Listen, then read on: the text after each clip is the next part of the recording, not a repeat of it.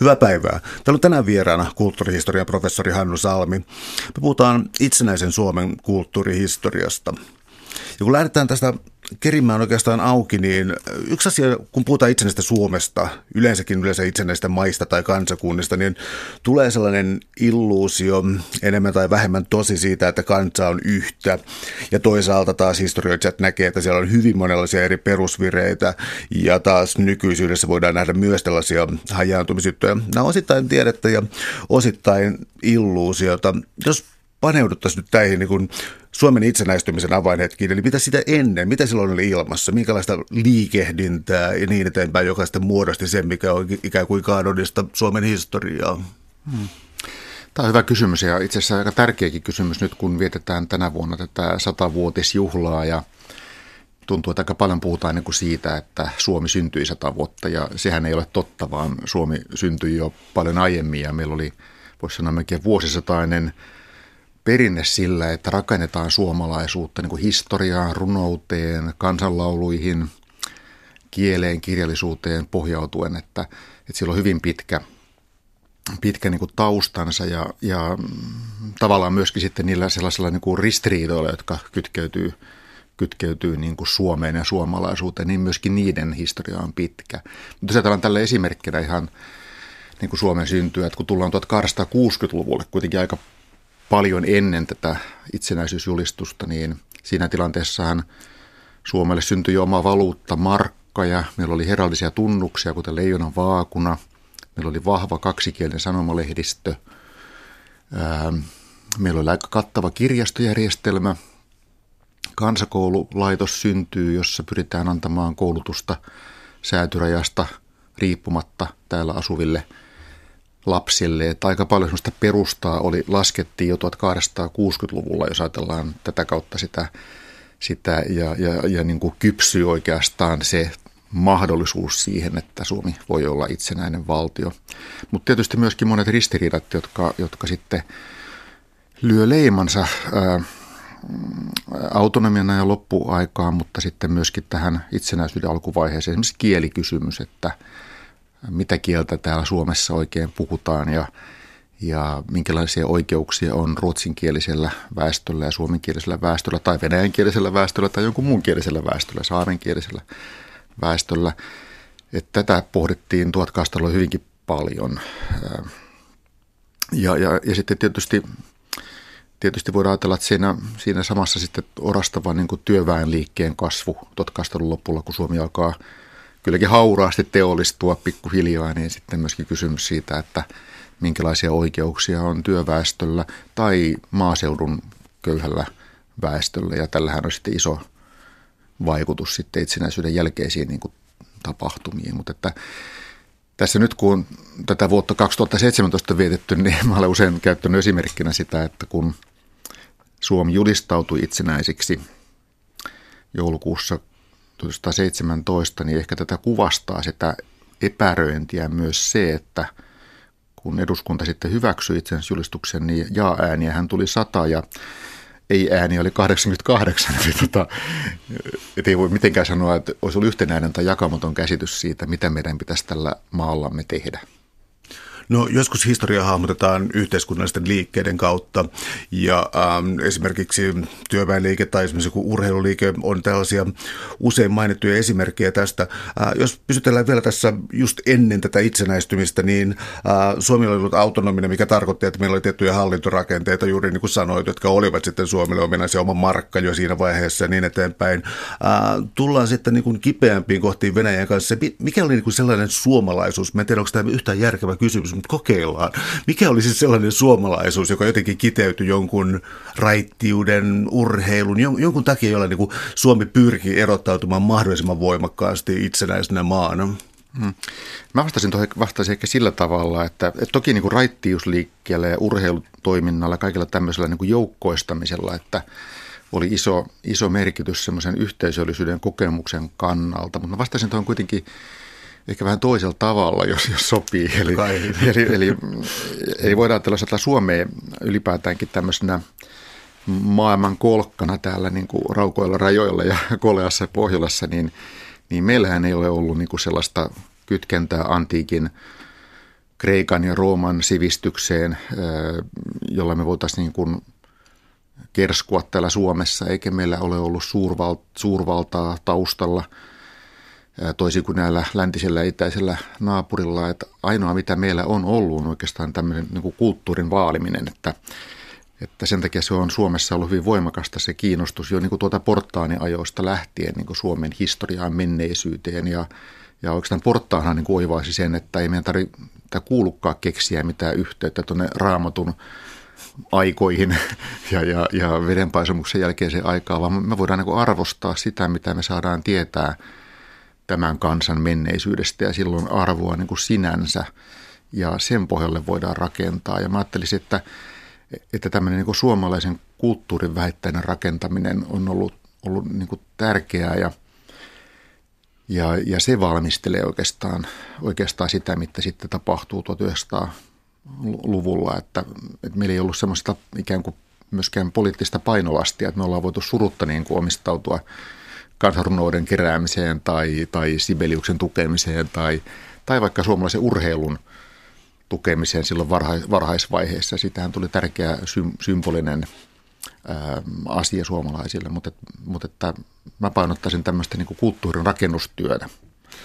Mä tartun välttämättä tuohon rakennustyöhön siis sillä tavalla, että tota, joskus on, ihmiset suhtautuu aika skeptisesti yleensä koko tällaiseen niin kuin nationalismin historian rakentamiseen, mutta ää, toisaalta voi väittää, että eihän se mitään tyhjästä ammenna. Mutta esimerkiksi Kalevalan kerääminen 1835, tämä ensimmäinen Kalevalan, ja tuota, ää, Suomella oli siis kansalliseepos, ja ää, oliko tämä tällainen ikään kuin kansanperinteen tutkiminen, Emma Kastrenia, jotka tällaisia nimiä tulee mieleen, siis tämä oman maan kansanperinteen perinteen arvokkaana pitäminen.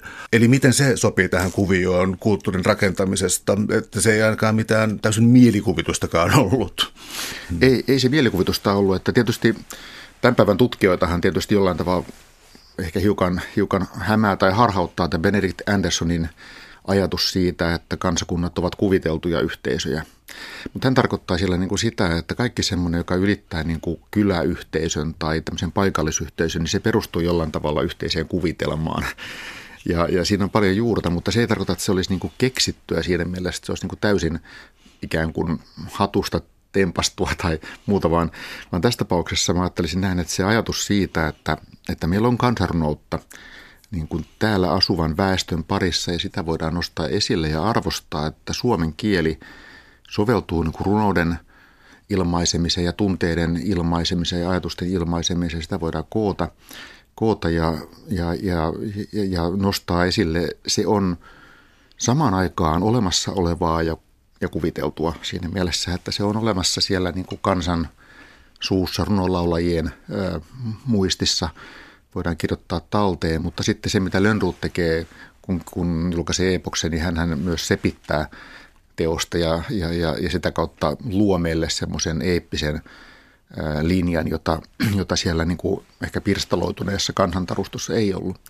Mutta tämä ei kiistä sitä ikään kuin arvoa sillä niin kuin kansan runoilla ja perinteellä. Ja, kyllä, jos me katsotaan niin kuin historiaa, niin me voidaan nähdä ennen Kalevalaakin niin kuin hyvin paljon runoutta esimerkiksi suomalaisessa sanomalehdistössä jo 1700-luvun lopulta lähtien julkaistiin, julkaistiin tota, kansan runoja ja nostettiin esille, että se kokoaminen alkaa jo hyvin varhain ja sitä tuodaan, tuodaan niin kuin esille. Ja, ja ja, ja tota, ehkä tuon ajatuksen niin kuin siitä, että siihen voidaan suhtautua kriittisesti tähän tähän niin kuin 1800-luvun sivistyneistön luomukseen. Se on, se on tiettyyn rajaan asti totta. Me pitää katsoa kriittisesti, kun me tiedetään, että sitä on sensuroitu, sieltä on poistettu jotain runoja. Mutta sitten toisaalta meidän pitäisi myöskin nähdä se, se, se ikään kuin pääoma, joka siellä on ollut olemassa ja jota on on ikään kuin kulitettu vuosikymmenestä toiseen. Täällä on tänään siis vieraana kulttuurihistorian professori Hannu Salmi. Me puhutaan itsenäisen Suomen kulttuurihistoriasta. Tullaan vielä näihin liikkeisiin, mitä tuohon aikaan oli ennen itsenäistymistä, koska aivan suorat nationalistiset liikkeet ei ollut poliittisesti kovin fiksuja, mutta mä tavoitan nyt kahta, eli urheiluliikettä ja, ja työväenliikettä, siis sellaisena sivistystoimintana, mitä kautta se toimii. Ja näiden merkitys on ymmärtääkseni, että niitä on hankala vähätellä. Ilman muuta silloin valtava merkitys ja, ja iso tänne sosiaalistava merkitys myös urheilutoiminnalla ollut aina. Tietysti jos mä ajattelen niin työväenurheilua, niin se on ollut myös tämmöisen niin opillisen ajattelun kouluttautumisen väline niin kuin sen urheilun lomassa, mutta, mutta monella muullakin tavalla niin kuin siihen yhteisessä toimimiseen ja pelisääntöihin ja silloin on ollut iso, iso merkitys. Ja ja, ja tota, tietysti, niin jos ajatellaan Suomen, itsenäisen Suomen historiaa, niin, niin tietysti sitten hyvin merkityksellistä oli myös se, että se oli jakaantunut poliittisesti Suomessa hyvin kauan oikeastaan 70-luvulle asti ja se on lyönyt leimaansa myöskin, myöskin sitten tämän itsenäisen Suomen vaiheisiin, että urheilu on ollut tällä tavalla jakaantunutta, että se ei ole ollut, ollut, ollut niin kuin, ei ole aina ollut niin kuin, äh, ikään kuin kansaa yhdistävä tai sitä, sitä niin kuin yhteen hitsaavaa, että se on ollut myös tämmöinen jakaantunut maailma. Mutta hyvin varhain me voidaan tietysti nähdä, että jos ajatellaan ihan niin olympia, kansallisten olympialaisten kauttakin, miten urheilu nousee esille, niin, niin se alkaa muodostaa tämmöisiä jaettuja kokemuksia, joissa voidaan sitten ylittää se yhteiskunnallinen raja myöskin ja, ja, ja nähdä ne tämmöisinä suomalaisina niin kuin tarinoina ja, ja mainettekoina, että – et, et tässä, mutta kyllä, kyllä urheilutoiminta on muuta ollut tärkeä. Toinen alue on niin raittiusliike Suomessa ja ajatus siitä, että, että meidän pitää tästä niin kuin viinan viettelyksestä päästä, päästä eroon, jos me oikeasti halutaan olla itsenäisiä. niin se on, se on semmoinen niin syvään juurtunut suomalainen, suomalainen tarina. Tässä nousee vähän näistä teemoista esiin myös sellainen, että kun kansakunta rakennetaan, niin syntyy tällainen tavallaan vaatimus siitä, että täytyy olla jotenkin siveellinen tai hyvä kansa. Eli samaan aikaan tavallaan tulee niin kaksi, kahtia jako, että on rappioon ajautuva, viinaan menevä ihmiskuntaryhmä, joka, jota täytyisi koulia. Ja sitten toisaalta nämä tietyt sivistys- ja ajan termeen siveellisyysvaatimukset. Mm. Eli voiko tehdä sellaisen tulkinnan, että sekä urheiluliikkeessä että raittiusliikkeessä oli tärkeää nimenomaan rakentaa tällaista siveellisyyttä. Ja napataan tuohon vielä kielikysymyskin, että suomi on salokkikelpoinen kieli ja siis rakennetaan hmm. tämän kaltaista identiteettiä. Hmm. Kyllä, noin voi ajatella tuota 200-luvulla, niin, niin kyllähän siihen liittyy siihen niin kuin kansallisuusaatteeseen tai kansallisen rakentamiseen tietysti ajatus semmoisesta niin kuin niin kuin siveellisestä käytösnormistosta ja, ja hyvästä käyttäytymisestä ja, ja myöskin terveydestä ja, ja, ja terveyteen liittyvistä kysymyksistä. Että kyllä ne toisinsa punoutuu. Ja siinä on aika paljon tietysti tämmöisen niin kuin 1800-luvun niin keskiluokan tai, tai porvariston arvomaailman vaikutusta ja, ja tuntuu, että se myös säteilee aika paljon sitten muidenkin yhteiskuntaluokkien arvostuksiin tai, tai lähestymis, lähestymistapaan, että – että, mm, että semmoinen niin hyvän, hyvän säädöllisen käyttäytymisen ajatus on, on, on, on, on ollut siellä vahvasti mukana, mutta sitten meillä on myös aika vahva tämmöinen niin kuin,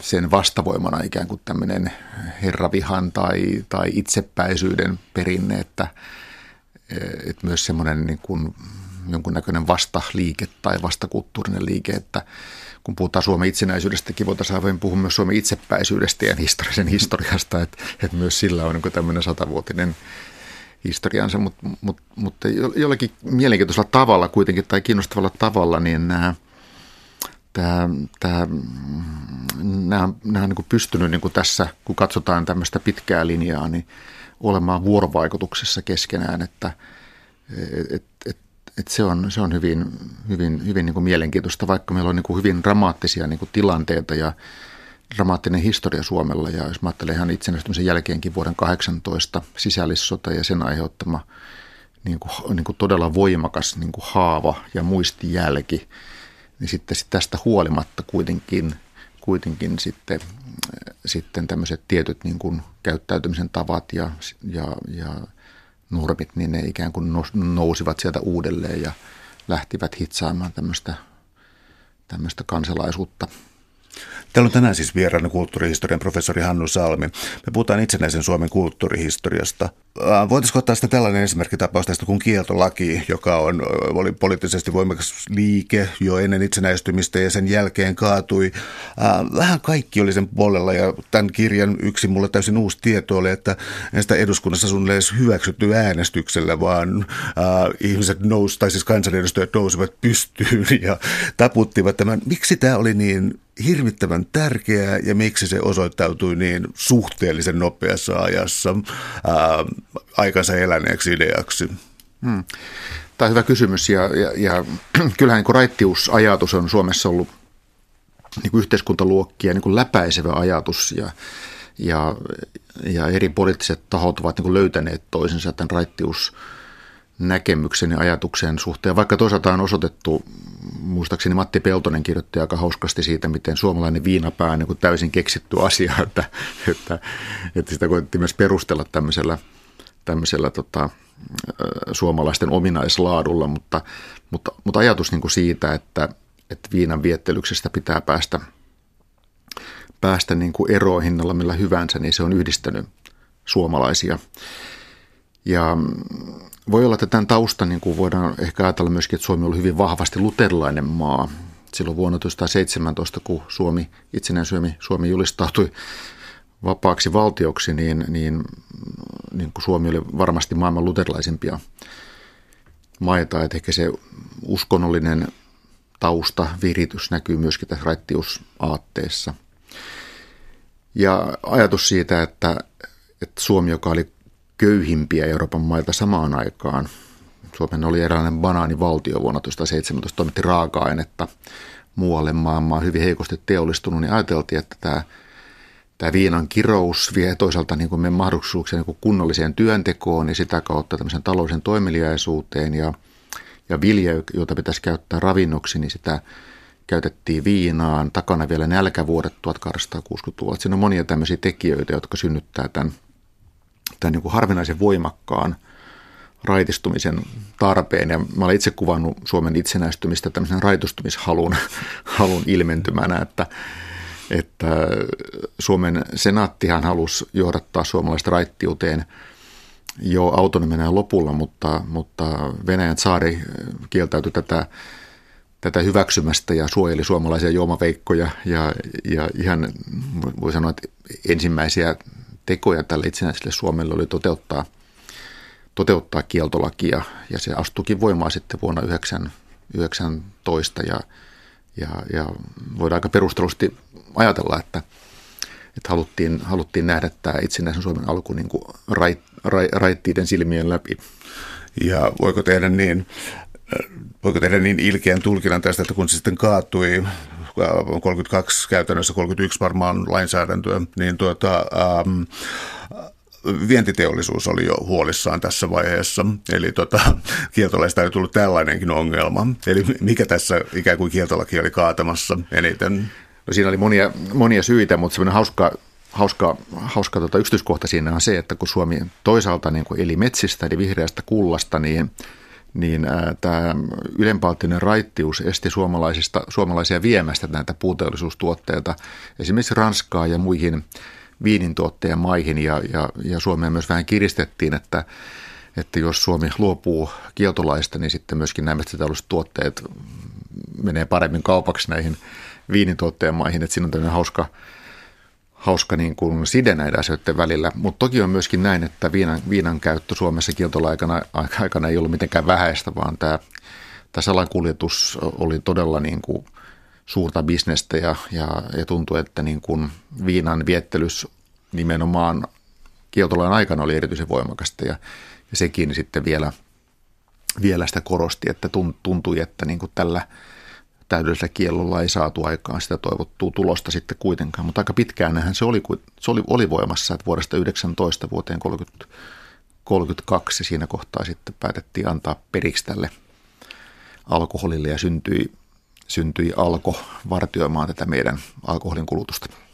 No kun tässä me puhutaan, ollaan puhuttu kuvitelluista yhteisöistä ja niitä kritisoitu vähän Andersenin kirjaa ja puhutaan tuntevista yhteisöjä kuitenkin tunteiden historiasta, niin alkoholi nyt tuossa nousi jo voimakkaasti esiin, myös urheilu on mainittu, työväenluokka, mutta metsä, eli tällainen niin kysymykseni on metsä, eli jos mä nyt vähän sitä avaan kuitenkin, niin meillä oli vihreä kulta ja kävi ilmi, että Suomen ensimmäisissä äh, filmeissä, mitä ulkomaille lähetettiin, korostettiin nimenomaan metsää, että se oli jo alkukuvauksessa ja myös jotain tukki, tukkilaiskohtauksia, eli, eli mistä lähtien oli niin selkeää, että metsä on vihreä kulta, joka on myös uhanalainen?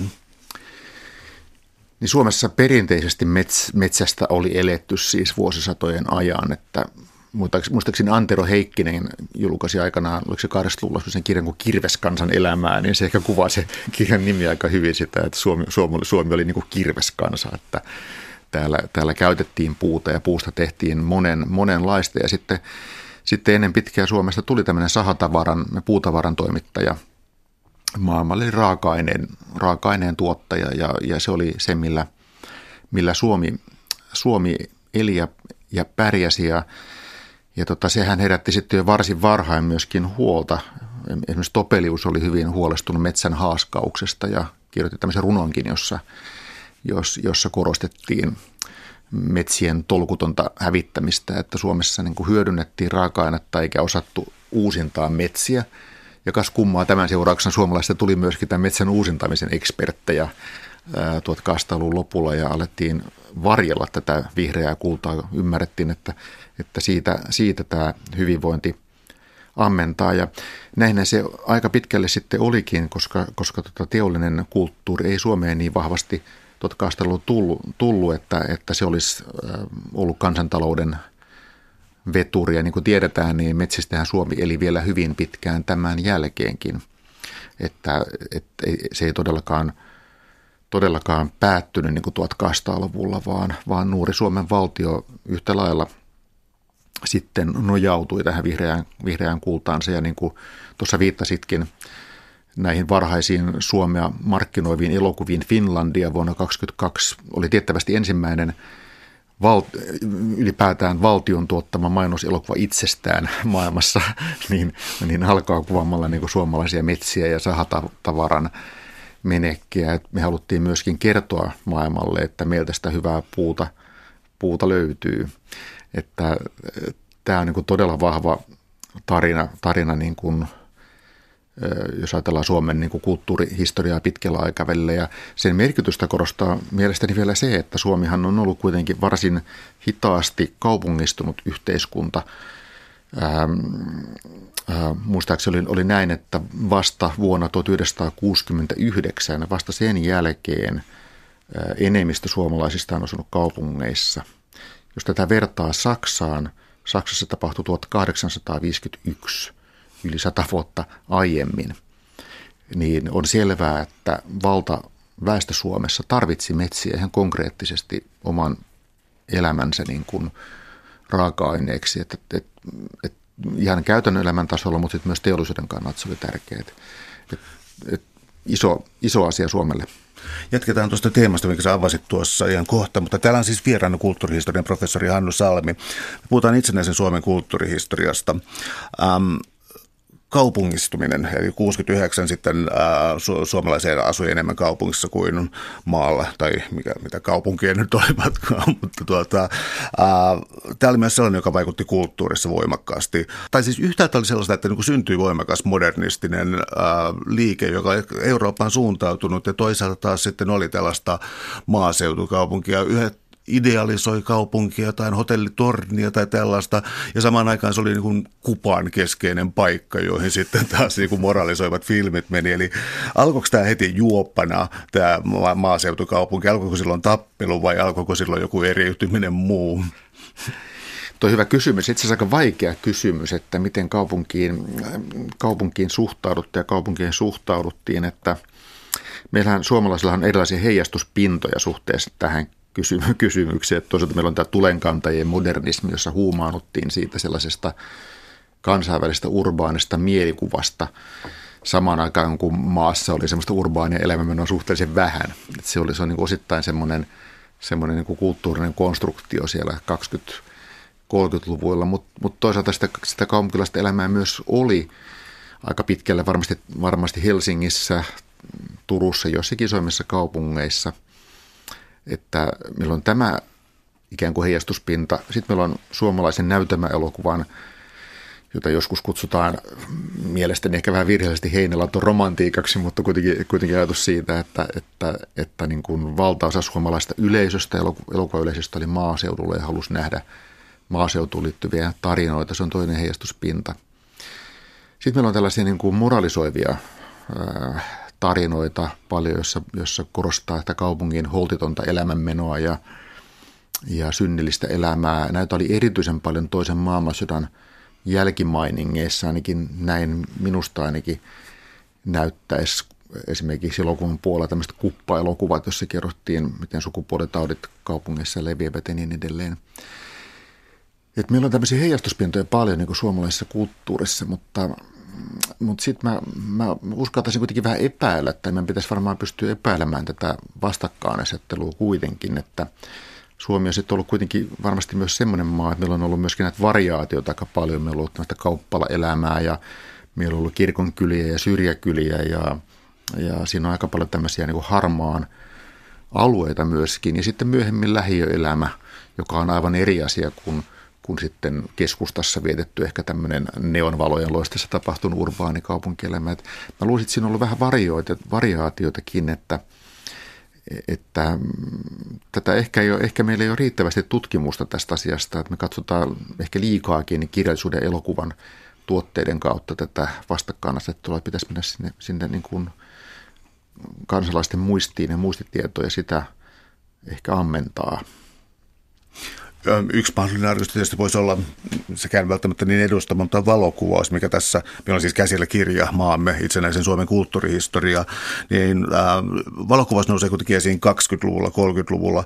Aika hurjaa, mä yritin tehdä jotain tiivistelmää, mutta siis samaan aikaan kansakunta oli hirvittävillä haavoilla, siis kommunistin laiti, siis 20-30-luku, oikeistoradikalismin aikaa. Ja sitten toisaalta on näitä kuvia kaupungista, missä on siis aivan hämmästyttävän kauniita nuoria naisia, ateljeen kuva kuvassa, siis täysin sellaisessa 20-luvun maailman Pariisi, täysin sen kaltaisissa asusteissa.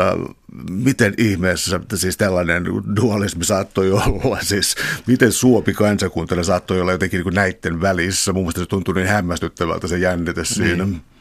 Niin se on hämmästyttävää, mutta ehkä tällaisia, tällaisia jännitteitä tai, tai ääripäitä on aina niin kuin kussakin ajassa. Niin kuin et, et, et mä ajattelisin näin, että kyllähän Suomessakin olisi 20-30-luvulla sellaisia, sellainen niin kuin, niin kuin porukka, joka, joka ajatteli, että meidän pitäisi niin kuin jättää tämä, tämä suomalainen elämänmeno ja, ja muuttaa tätä meidän elämää. Me ajattelivat, että tulevaisuus on siinä, mitä me nähdään tapahtuvaksi Berliinissä tai Pariisissa tai Yhdysvalloissa samaan aikaan. Ja, ja, ja oli tämmöinen niin kuin halu muuttaa Suomea – Suomea tämmöiseksi ikään kuin urbaaniksi maailmaksi. Ja sitten ennen pitkään se toteutui, mutta vei todella paljon, paljon aikaa. Mutta mä ajattelisin ehkä tuohon kytkeä semmoisen ajatuksen, mikä mua itse askarruttanut todella paljon viime aikoina ja miettinyt sen merkitystä niin kuin itselleni historian tutkijana ja sitten omalle Suomi-käsitykselleni ja on, on, on niin kuin väestön niin kuin ikä aina tiettynä historian hetkenä, että kun me tiedetään se, että kun – Suomi itsenäistyi vuonna 1917, niin kolmasosa kansasta oli alle 14-vuotiaita, niin kuin lapsia, eivät olleet rippikoulun käyneitä. Ja puolet kansasta oli alle 25-vuotiaita, siis todella nuoria. Aivan toisenlainen ikäjakaantuma kuin tänä päivänä. Ja vaikka siinä on tämä sota, joka on erittäin traumaattinen niille, jotka siihen osallistuivat, niille, jotka eivät siihen ehtineet osallistua ja niin edelleen. Me tiedetään, että se on ollut iso asia varsinkin sitten hävinneille osapuolelle, jonka oli vaikea siitä puhua. Mutta toisaalta, jos me tullaan 20-luvulle, niin, niin silloinkin yhä edelleen valtaosa väestöstä on nuorta, joka haluaa katsoa eteenpäin enemmänkin kuin taaksepäin. Ja, ja ehkä se jollain tavalla selittää myös sitä hurmaantuneisuutta, mikä 20-luvulla oli vaikka tulenkantajilla, jotka oli poikkeuksetta nuoria utopisteja, niin, niin ehkä se on helppo ymmärtää, mutta yhtä helppo on ymmärtää myöskin, myöskin sitten niin kuin, niin kuin järjestäytyneen työväenliikkeen ajatuksia siitä, että meidän pitää mennä eteenpäin, muuttaa tätä maata, maata paremmaksi. Että, että se on jotenkin semmoinen ää, ajatus, mihin on yllättävän vaikea päästä sisälle, kun itse tällaisena 55-vuotiaana suomalaisena, joka on nähnyt sen ikääntuvan tyvän Suomen vaiheet, jossa, jossa meillä on enemmän niin kuin muisteltavaa kuin, kuin, niin kuin pohdittavaa tulevaisuudesta, niin, niin vaikea asettua jotenkin siihen 20-30-luvun horisonttiin, mutta ehkä se selittää näitä ristiriitoja jollakin tavalla, että siellä oli erilaisia elämän käsityksiä ja näkemyksiä siitä, mihin tätä maata voidaan viedä, erilaisia haaveita. Osa halusi lähteä muualle niitä toteuttamaan, ei, ei, ei nähnyt Suomea paikkana, jossa niitä voi, voi toteuttaa ja niin edelleen. Mutta tämä on mua askarruttanut paljon. Mä mun mielestä voitaisiin vieläkin jatkaa siitä, mutta sano tähän väliin, että täällä on vieraana kulttuurihistorian professori Hannu Salmi. Me puhutaan itsenäisen Suomen kulttuurihistoriasta. Toi todella jännä toi, minkä esitit, toi väestön, väestön ikä ja tämä hurmoshenki, jotain tulenkanteja ja muita. Mutta sitten oli myös suurta innokkuutta taas sitten Lapuan liikkeessä ja IKLssä. Onko mitään järkeä ajatella, että nämä on jonkinlaisia reaktiivisia liikkeitä, että maaseutu kostaa tai jotain tällaista, joka oli taas siellä sen modernia vastassa vai onko tämä vähän väärä tämä asettelu, mitä mä tässä yritän tavoitella. Niin kyllä se aika, tai mä en ole ihan spesialisti ehkä tällä, tällä alueella, mutta tota, kyllä mä ajattelin, että tuossa on niin paljon järkeä, että jos mä ajattelen, että kuitenkin Suomessakin seurattiin aika tarkkaan niin Italian fasismin nousua ja me tiedetään kuinka tämmöinen niin kuin ruraalinen liike Italian fasismi oli, että se ammensi kuitenkin siitä maaseudun maaseudun väestöstä ja tavallaan siitä ahdistuksesta, joka on, jonka modernisaatio ja tavallaan se toinen teollinen vallankumous, joka tuli ensimmäisen maailmansodan jälkeen, niin aiheutti. Ja, ja kyllä me voidaan Suomessakin nähdä niin kuin saman tapasta, että se on niin kuin reaktio siihen niin kuin sosiokulttuuriseen mullistukseen, jonka keskellä ihmiset elivät. Ja tätä tapahtuu oikeastaan, oikeastaan laajemminkin Euroopassa, niin me voidaan nähdä, että se mitä Suomessa tapahtuu on aika samankaltaista oikeastaan, mitä tapahtuu sitten, sitten muuallekin vähän erilaisilla variaatioilla ja painotuksilla, eikä niin kohtalokkaan seurauksiin kuin sitten, sitten, sitten joissakin muissa maissa, mutta, mutta kyllä se voisi liittää. Ja sitten siinä on vielä muutakin, että tietysti koko ensimmäisen maailmansodan aiheuttama semmoinen niin kuin – niin kuin, ähm, myllerrys, jossa tiedettä ja teknologiaa käytettiin ihmistä vastaan ja, ja vaikka, vaikka, vaikka Suomi eli täällä niin kuin tietyllä Euroopan reunalla vähän omanlaistaan elämää niin kuin siinä sodan keskellä, me kuitenkin voitiin kokea äh, ja ymmärtää sitä, mitä tapahtui tuolla Euroopan juoksuhaudoissa. Ja, ja, ja, ja tuntuu, että varsinkin tuolla äh, vanhemmassa väessä tuli esiin semmoista kulttuuripessimismiä ja ajatusta siitä, että, että länsimainen kulttuuri on niin tiensä päässä ja, ja pääsemättömistä. Ja, ja ehkä tämän vastavoimana sitten on tämmöisiä uudistusliikkeitä ja hyvin vaihtoehtoisia näkemyksiä sille, miten asioita pitää muuttaa. No kun me nyt ajatellaan kulttuurihistoriaa, niin on todellakin tärkeää, että tietyt yhteiset kuvat ja jaetut näkemykset, yleensäkin siis ihmisiä ällistyttää edelleen itsenäisyyspäivän juhlat, että miten, miten niitä voi katsoa niin moni ihminen, mutta äh, tullaan sitten yleisradion, tilo, yleisradion tiloihin tässä näin ja radion tuloin, niin alkaa siis syntyä sellainen käsitys kuin ikään kuin äh, Suomi-valtakunta ja siellä tapahtuva tiedon välitys. Oli pakko tästä ylös ihminen, joka kuunteli radiota ja ilman se oli, oli tunne tunne kuin olisi istunut taivaan salissa. Me ei tarvita ihan saavuttaa tätä tunnetta nyt kuitenkaan, vaikka kovasti mieli tekisi. Mutta miten tämä lähti sitten tämä radiotouhu ihmisiä yhdistämään? Niin, niin, ehkä meillä on vähän nostalgiaa nyt sitä mennyttä tulevaisuutta kohtaa, joka siihen liittyi. Se on hyvin jännittävää tietysti et ja, ja, ja paljon miettinyt myös sitä, miten tämmöinen niin kuin mediateknologinen mullistus tapahtuu yleisesti ottaenkin samaan aikaan, kuin Euroopassa tämmöiset pienet, pienet kansallisvaltiot itsenäistyvät. Jos mä vaikka Norja, hyvä esimerkki, ja Suomi, niin elävän kuvan esimarssi tapahtuu samaan aikaan, kun se kansakunta ottaa ensiaskeleitaan ja sitten radion tulo, että ajatus siitä, että meidän pitää tämä maantieteellinen alue ottaa lähetysverkon piiriin, on, on merkittävä, merkittävä seikka. Ja ehkä teknologisesti myöskin mahdollinen, kun mä ajattelen kuinka vaivalloista sanomalehdistön rakentaminen Suomessa oli ja kuinka kauan se niin kuin kesti, että kun tullaan siihen vuosisadan vaihteeseen, niin Suomessa oli toista kymmenen, niin oli muista 130 sanomalehteä, että alkoi olla niin kattava sanomalehtiverkosto. Mutta radio oli tässä mielessä niin oikeastaan aika ylivoimainen väline, aika yksinkertainen teknologia vastaanottaa radiosignaaleja ja, ja, ja voitiin niin tavoittaa, tavoittaa niin laajasti väkeä. Ja Suomessa, Suomessa seurattiin tässä niin yleisradiotoiminnan esikuvia ja BBC oli Suomelle yksi tärkeä esikuva 20-luvulla ja, ja, ja, ja oikeastaan Yle-radio muodostui tämmöiseksi niin kuin valtakunnan sinivalkoiseksi ääneksi, ääneksi että, että hyvin kiinnostavaa se koko tarina. Ja sitten kun tullaan siihen toisen maailmansodan kynnykselle talvisota puhkeaa 39, niin radio on jo saavuttanut hyvin ison voiman ja sen kautta voidaan välittää sellaisia viestejä, viestejä joita tarvitaan niin kuin kriisitilanteessa ja tätä täytyy välittää kansalaisille, että siitä tuli myös tämmöinen niin kuin virallisen tiedotuksen väline sitten tuleviksi vuosikymmeniksi, että,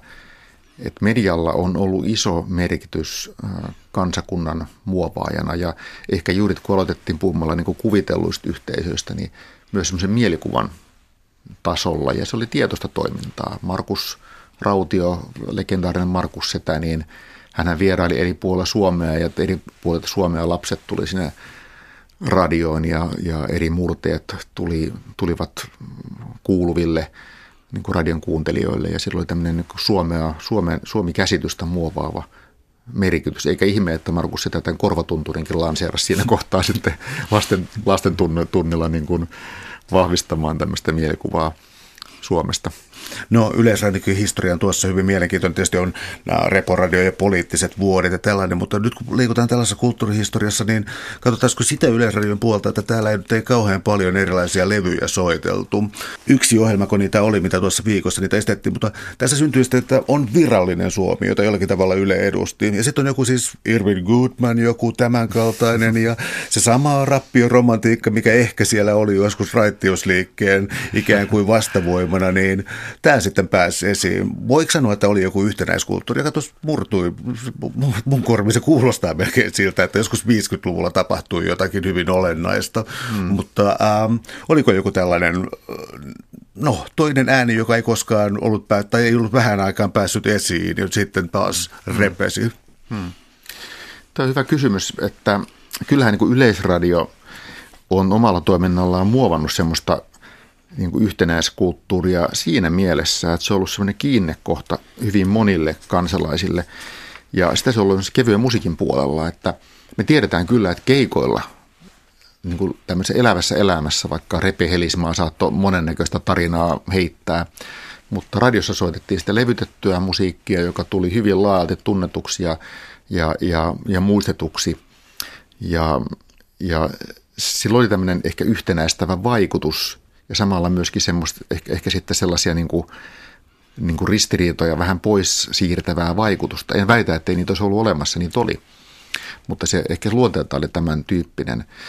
Mä ymmärsin, ymmärtäisin tätä ehkä sitä kautta, että, että kun, kun tämä radiotoiminta alkoi, niin jollakin tavalla siis Yleisradio otti, otti sen kansainvalistuksellisen tehtävän ja siinä mielessä jatkaa oikeastaan 1800-luvun niin kulttuuriperintöä, että että mm, kun 1800-luvulla ajateltiin, että suomenkielisen sanomalehdistön täytyy antaa järkeviä ohjeita rahvaalle, niin samaan tapaan Yleisradio esitti 20-luvulta lähtien tämmöistä niin kuin sivistyksellistä ohjelmistoa ja enemmän klassista musiikkia ja kansanmusiikkia ja hanurin soittoa kuin kevyttä musiikkia. Ja tämä yllättävän pitkään säilyy tämä, tämä niin kuin linja tuonne 60-luvulle oikeastaan asti, kunnes se alkaa alkaa pikkuhiljaa sitten kyseenalaistua ja, ja, ja revetä. Ja tuossa viittasit Irvin Goodmaniin, niin, niin ää, hänhän on siinä niin kuin hyväksyttävyyden niin kuin rajamailla. Toisaalta kansansuussa kutsuttiin kansantaiteilijaksi ja kyllähän hänen kappaleitaan radiossa soitettiin ja ne oli soit,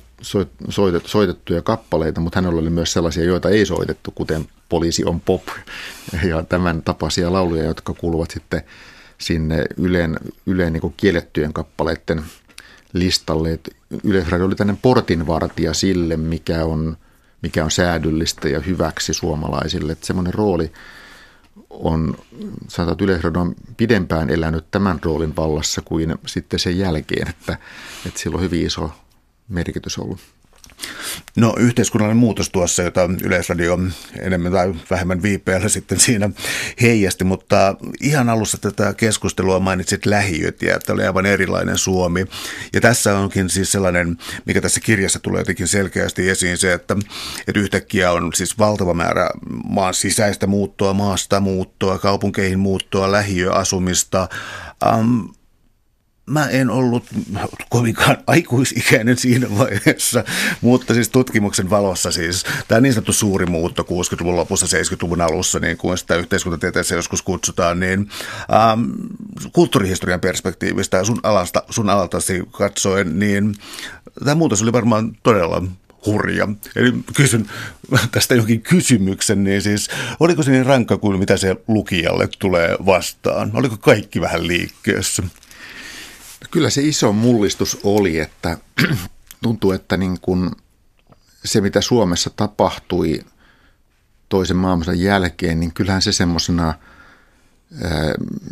niin kuin mullistuksena oli ehkä, ehkä niin kuin rankempi kuin, kuin en mä uskaltaisi, uskaltaisi sanoa, että missään muualla Euroopassa, mutta, mutta varmaan rankimmasta päästä, että siinä kuitenkin ajatellaan sitä lähtökohtatilannetta, sodan, sodan jälkeinen tilanne ja, ja, ja, ja tota, silloin oli tietysti siirtoväestön asuttaminen, karjalaisten ja petsamulaisten asuttaminen ja sen ratkaiseminen, miten se toteutetaan, oli tämmöinen, tämmöinen väestöliike jo sodan, sodankin tuloksena. Ja, ja, ja sitten tämä hurja maalta pako kaupunkeihin, mikä tarkoittaa, että se kaupungistumisrytmi on niin kuin kiihke, todella kiihkeä 60-luvulla, että se väki pakkautuu ja se mahdollistaa monenlaisia asioita, uusia kulttuurin muotoja. Usein sanotaan, että jääkiekko on tämmöinen niin kuin kaupungistuvien kaupujen, kaupunkien niin kuin Turku, Tampere, Helsinki niin kuin peli. Että se, se synnyttää jotakin uusia asioita, joita Suomessa ei ole – ei ole ollut, mutta sitten myöskin uusia koteja perustetaan satoja tuhansia, ellei puhuta miljoonista, miljoonista että siellä tarvitaan huonekaluja ja dekoraatiota ja, ja, ja, ja, ja tota, yhä useampi siirtyy palkkatyön pariin. Kysymykset työ- ja vapaa-ajasta muodostuu aika erilaiseksi kuin siellä maaseutuyhteisössä. Että kyllä se iso, iso mullistus on ja sitten kun ajatellaan, että siihen kytkeytyy vielä tämä ikä – näkökulma, josta aikaisemmin keskusteltiin. Siinä mielessä ne, ne, ne tota sodan jälkeen syntyneet suuret ikäluokat on sitten aika pitkälle niitä, jotka osallistuu tähän, tähän mullistukseen, niin se kasvattaa semmoista sukupolvien välistä kuilua varmasti ihan erityisellä tavalla. Tässä kirjassa tulee myös esiin äh, popmusiikin, muun muassa popmusiikin vaikutus tähän tai heijastus, yhteiskunnallisten muutosten heijastus tähän musiikkiin. Ja tällainen siis surumielinen, joskus kotikaipuu, joskus jokin kaukomaa kaipuu ja muu. Ja, ää, mua ei ei ihmetytä, että tällä on ollut kauhean laajalti suosittua, koska muutoskin on ollut noin suuri. Mutta se ihmetyttää mua, että se on kestänyt niin kauan ja kestääkö se edelleen, että niin, voiko se hyvin nyt tämä, ää, miten se nyt sanoisi, kaupunkiahdistus. Niin, ehkä se seuraa, että ehkä, ehkä, ehkä nämä on semmoisia, niin kuin, ehkä, ehkä niin kuin kun puhutaan kulttuurihistoriasta, niin ehkä ne on tällaisia hidasliikkeisiä asioita, että, että ne seuraa jotenkin viiveellä ne asiat.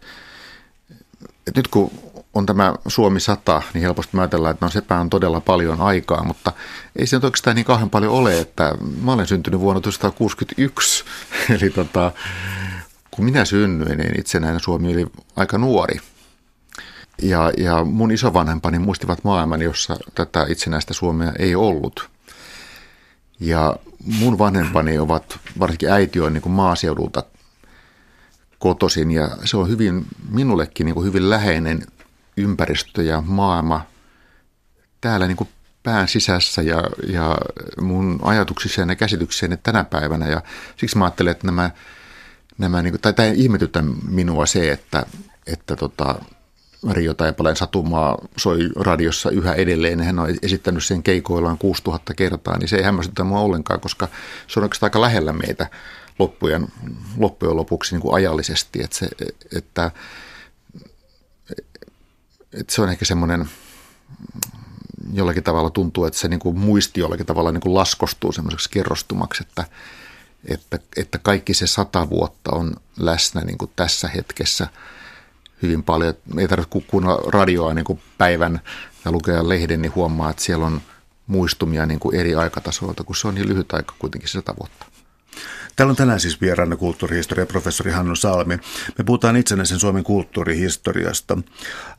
Yksi tällainen aihe, joka voisi napata, on kielikysymykset. Kielikysymykset myös siinä mielessä, että milloin kirjakieli vaihtuu puhekielisyyteen, minkälaisia käännöksiä saa tehdä. Tässä on tässä, tämä Sieppari Ruispellossa esimerkki tästä. Ja sitten ikivanha kysymys ruotsinkielisyydestä, eli miten huolissaan, on tässä, miten huolissaan kielen puhtaudesta Suomessa on yleisesti oltu? Niin kielikysymyshän on ollut näitä isoja suomalaisia kysymyksiä ja, ja, ja tota, siinä kohtaa tietysti kun fenomaaninen liike, liike lähti, lähti tota, Suomen mielisyyttä rakentamaan, niin, niin, niin haluttiin tehdä pesäeroa niin kuin ruotsinkieliseen kulttuuriin Suomessa. Ähm, mutta ehkä vielä jännittävämpää on sitten kuitenkin se, millä tavalla tämä kielikysymys pystyttiin ratkaisemaan.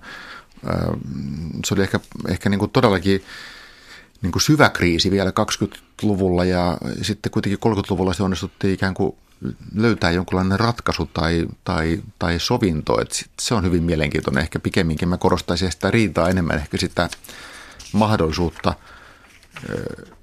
ikään kuin ratkaista tämä kysymys ja elää semmoisessa moni, monikielisyydessä ja – ja tota, jos mä ajattelen sitä tilannetta vuonna 1917, niin silloinhan Suomessa puhuttiin hyvin monia kieliä, että ei vain suomea ja ruotsia, vaan monia muitakin kieliä täällä, täällä, täällä puhuttiin. Ja, ja tota, sitten tuntuu, että tuossa jossakin historian saatossa meillä olisi semmoisia hyvin niin kuin, niin kuin, ää, miten se niin kuin yksipuolisia vuosikymmeniä, niin kuin 60-luku, 70-luvun niin kuin Suomen historiassa. Ja nyt uudelleen – Suomi on niin kuin lähestulkoon yhtä monikielinen kuin, tai on nyt monikielisempi kuin mitä se oli vuonna 2017. Että ollaan ikään kuin uudelleen, uudelleen palattu semmoiseen monikieliseen maailmaan, että, että jotenkin se tuntuu mielenkiintoiselta, että ehkä kuitenkin on näin, että, että täällä tämä pieni kansakunta niin kuin Suomikin, niin, niin, niin – ajattelisin, ajattelisin näin, että meidän täytyy antaa mahdollisuus kaikille sillä luovuudelle, mitä täältä löytyy. Ja tämä oivallus oli kyllä jo 1800-luvullakin, että, että, että Topeliuksen suuri haavehan oli se, että meillä on kaksi kieltä, mutta yksi kansa. Ja, ja uskoisin, että tämä on ehkä tausta sille, miksi, miksi me ollaan niin hyvin täällä pärjätty. Täällä on tänään siis vieraana kulttuurihistorian professori Hannu Salmi. Me puhutaan itsenäisen Suomen kulttuurihistoriasta. Tässä on mainittu, että tämä historia on todellinen lyhyys ja yksi aika ää, epämiellyttävä lyhyys on tota 1900-luvun, 1990-luvun lama ja se, että sen jäljet näkyy edelleen. Ne ei ole sieltä häipyneet tässä ajassa. Eli kuinka suuri romahdus tämä oli Suomelle? Kyllä 90-luvun alun lama oli todella iso, iso romahdus ja onhan arvioitu, että maailmassa niin Suomi ja Meksiko oli ne maat, jotka meni niin kaikkein syvimmälle siinä, siinä, siinä niin kuopassa ja, ja, ja, ja semmoinen kansan jakaantuminen niin oli todella, todella voimakasta siinä, siinä kohtaa. Mutta sitten siinä on monia puolia, että toisaalta tämmöinen, tämmöinen niin kuin lamaajan jakaantuneisuus, se on jättänyt jälkensä – Siihen liittyy varmaan sukupolvimuistoja niillä, jotka ovat silloin nuoria ja, ja halunneet siirtyä työelämään esimerkiksi. Että se on jättänyt varmasti semmoista jäljet, jotka sitten joskus myöhemmin ehkä havaitaan niiden, niiden syvällisempi merkitys. Mutta sitten toinen puoli on varmaan se, että, että niin kuin tämmöinen niin kuin talouden ja rahatalouden mekanismit, niin ne on ollut niin kuin arkipäivää meidän, meidän niin kuin puheessamme ja ajattelussamme niin kuin siitä lähtien, että – että ei oikeastaan ole niin kuin haastajaa sellaiselle ajatukselle siitä, että niin kuin Suomen ainoa tavoite on, on niin kuin kansantalouden niin kuin pitäminen, pitäminen niin kuin kuosissa ja, ja, ja, ja, ja tota, tuntuu, että tämmöiselle, tämmöiselle niin kuin rahan vallalle ei ole oikein mitään, mitään rajaa ja, ja, ja, ja semmoinen niin kuin ehkä 90-luvun luvun alussa sitten – vakiintuneita sellaisia mekanismeja, joita tänä päivänäkin hyödynnetään, jos me puhutaan vaikka suhtautumisesta koulutukseen ja sen, sen merkitykseen. Mutta tässä on myöskin sitten toisena puolena se, että, ehkä me voisi olla jotakin opittavaa siitä luvusta myöskin, että, että ei voida olla kaikki on niin samaa, vaan, vaan, vaan se, miksi Suomessa sitten kuitenkin se palautuminen lamasta oli sitten taas poikkeuksellisen voimakasta. Ehkä, ehkä Suomessa sitten kaikki tämmöiset prosessit on aina niin kuin syvältä käyviä ja voimakkaita, mutta kuitenkin se talouden nousu, nousikin oli, oli niin kuin kiivasta niin kuin Suomessa ja, ja, ja ehkä me olisi jotenkin opittavaa niin kuin siitä, että, että silloin luotettiin kuitenkin sellaisiin tietynlaisiin niin kuin perusarvoihin, jotka on, ovat suomalaisuutta rakentaneet sieltä 1860-luvut lähtien, jos tällä vaikka tasavertainen koulutus ja kansakoululaitoksen merkitys Suomen rakentajana, niin, niin koulutukseen ja kasvatukseen panostaminenhan oli avainasemassa sille, että siinä, että, että Suomi nousi työsluvun lamasta, niin, niin ehkä sitä pitäisi vähän uudelleen tarkastella, että voitaisiinko siitä tänä päivänä oppia vielä jotakin näiden nykyisten haasteiden kohdalla. Ja sitä me voitaisiin vielä hetki pohtia, koska tässä kirjan lopussa sä avaat vielä tällaisen kuvan sitten erilaisista tulevaisuuden skenaarioista ja Suomen vahvuuksista ja muista ja tällaisia katsauksia, joihin on suhtauduttu vähän ristiriitaisesti laman aikana tilattuja jotain tutkimustöitä. Mutta sitten on äh, siis sitä, miten tullaan vastaamaan siis tekniikan, teknologian kehittymiseen, robotisaatioon, kuinka näihin tullaan vastaamaan, niin kun käsillä nyt on tämä itsenäisen Suomen kulttuurihistoria, niin mitä lähtisit täältä ammentamaan nimenomaan? Pitäisikö meidän pyrkiä irti joistain painolasteista? Me ollaan vältetty tässä sotaa niin tahallaan tässä, pitäisikö meidän pyrkiä jostakin eroon tai hyödyntää jotain? Onko tässä tällainen kaari? Onko jotain, mitä sä haluaisit ehdottomasti katkaista? Ja onko jotain, jota kaarta kannattaisi ehdottomasti jatkaa eteenpäin? Tämä oli elämän suurempi kysymys. jos, mulla olisi tuohon, jos mulla olisi tuohon vastauksia, mä olisin ehkä politiikassa. mutta mutta tota, mä tosiaan kirjoitin tämän kirjan loppuun semmoisen luvun niin kuin tulevaisuuden Suomi, joka on ehkä enemmän, ei niinkään sitä, mitä tapahtuu tästä eteenpäin, vaan sitä, miten Suome, Suomen tulevaisuutta on kuviteltu 90-luvun luvun niin kuin lamasta lähtien. Ja tuntuu, että meidän yhteiskunta on ollut niin kuin tulevaisuuteen kallellaan aika pitkälti, että on, te, on tehty niin kuin tulevaisuusskenaarioita vähän niin kuin joka hallinnon portaalla ja, ja nykyään meillä on myöskin tulevaisuusselonteko ja tulevaisuusvaliokunta ja muuta, muuta tota, mutta jollain tavalla haluaisin, että meillä olisi semmoinen niin kuin terve vuoropuhelu menneisyyden, että ne kokemusten ja tulevan, tulevan odotusten välillä.